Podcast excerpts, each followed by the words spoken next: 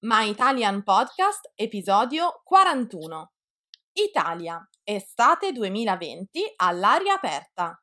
La montagna.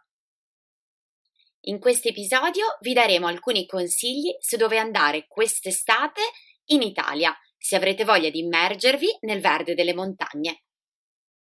Ciao, benvenuti a My Italian Podcast. Io sono Io Sabrina. sono Cristina e siamo le vostre insegnanti di italiano. My Italian Podcast è lo strumento per ascoltare e imparare l'italiano in modo divertente, semplice e accessibile. Ti faremo conoscere le tradizioni e la cultura italiana attraverso autentiche conversazioni tra due madrelingua. Hey you! Welcome to My Italian Podcast. Here you can listen to real Italian conversations by native speakers. If you don't speak Italian yet, don't worry. Just subscribe to our newsletter to get more contents and the transcripts of all of our My Italian Podcast episodes. Sigla! Ciao a tutti e buon inizio d'estate! Ciao Sabrina! Ciao a tutti! Eh sì, l'estate è ufficialmente iniziata e se avete ascoltato le puntate precedenti abbiamo iniziato già a raccontarvi cosa si può fare in Italia in questo periodo. E in particolare ci siamo concentrate sulle bellezze naturali e non solo artistiche.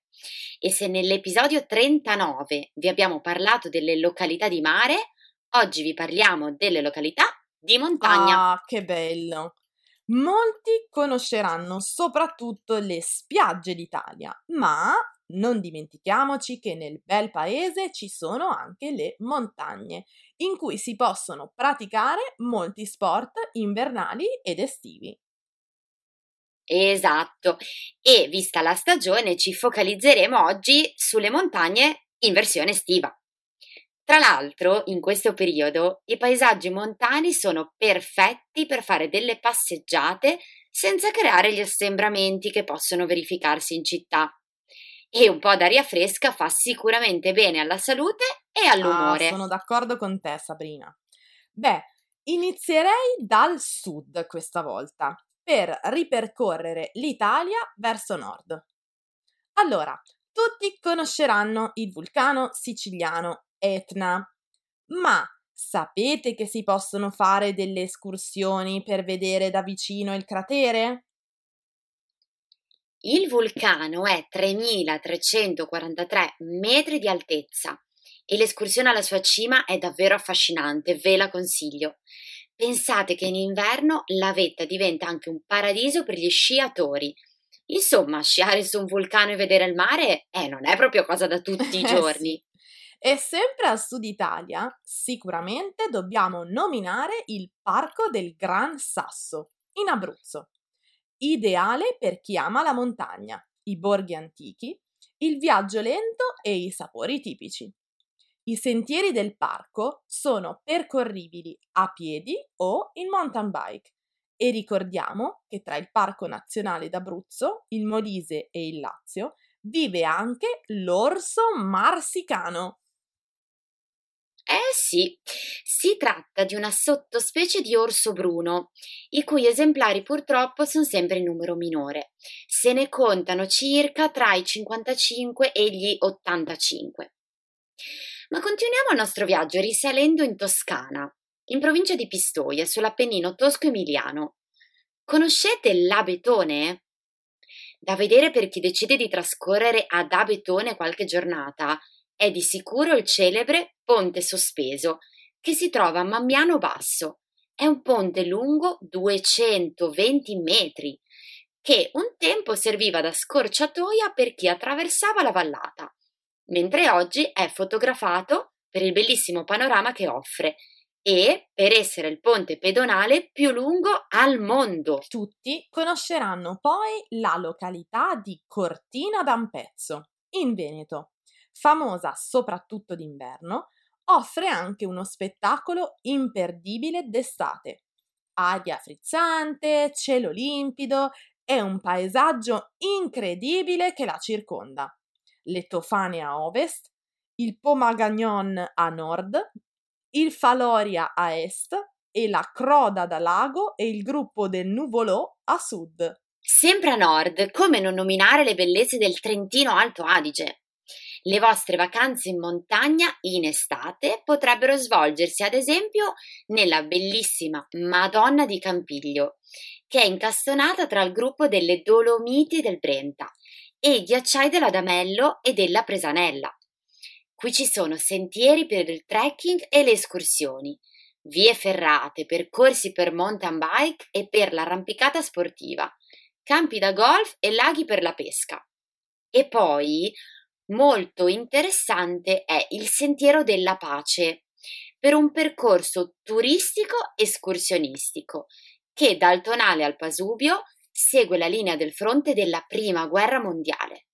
Insomma, un modo per imparare camminando. E poi, sempre in Trentino Alto Adige, voglio ricordare le tre cime di Lavaredo, tra le meraviglie naturali più note nel mondo dell'alpinismo e del ciclismo tant'è che il rifugio Auronzo è stato più volte il punto d'arrivo del Giro d'Italia. Formate da roccia calcarea dolomia, le tre cime offrono, specie in estate, un paesaggio mozzafiato e una quantità vastissima di cose da fare e da vedere. E più a ovest, invece, Cristina, non possiamo dimenticare il Monte Cervino, la montagna perfetta. È un paradiso naturale che vi si aprirà davanti agli occhi.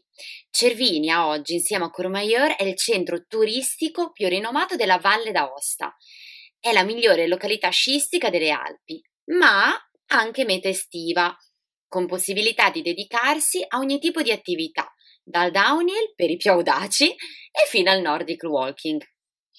Per chi proprio non riesce a rinunciare allo sci, in questa località ragazzi si scia anche d'estate, grazie agli impianti che permettono di raggiungere la super neve dei ghiacciai, come ad esempio del ghiacciaio del plateau rosato. Che dire, anche naturalisticamente il bel paese non delude mai. Vorrei ricordare poi qualcosa della mia regione, la Lombardia, parlandovi dell'Alta Valtellina e del Parco Nazionale dello Stelvio. Bormio è infatti incorniciata da monti e vette calcaree, la cui cima più alta, con i suoi 3075 metri, è il famoso Monte Reit. Se non ve la sentite di scalarlo, vi ricordo che ai piedi del raid scorgano ben nove sorgenti termali in cui potrete rilassarvi. Ah, che bello! Infine, io voglio parlarvi del Piemonte, che non è la regione in cui sono nata, ma è sicuramente la regione in cui vado più spesso. In particolare vi consiglio le valli del Monviso, quindi Val Pellice, Valle Po e Val Varaita, che oltre alle numerosissime attività invernali propongono nella stagione estiva varie possibilità di soggiorno. Per tutti è possibile trovare un buon motivo per una vacanza montana alle pendici del Monviso, il cosiddetto Re di Pietra. Per chi vuole fare passeggiate tranquille, per chi vuole impegnarsi in escursioni più difficili o trekking di più giorni con sosta nei rifugi. Per chi vuole scalare o andare in mountain bike. E Sabrina, una particolarità delle Alpi non è solo il territorio o la tradizione culinaria, ma anche linguistica.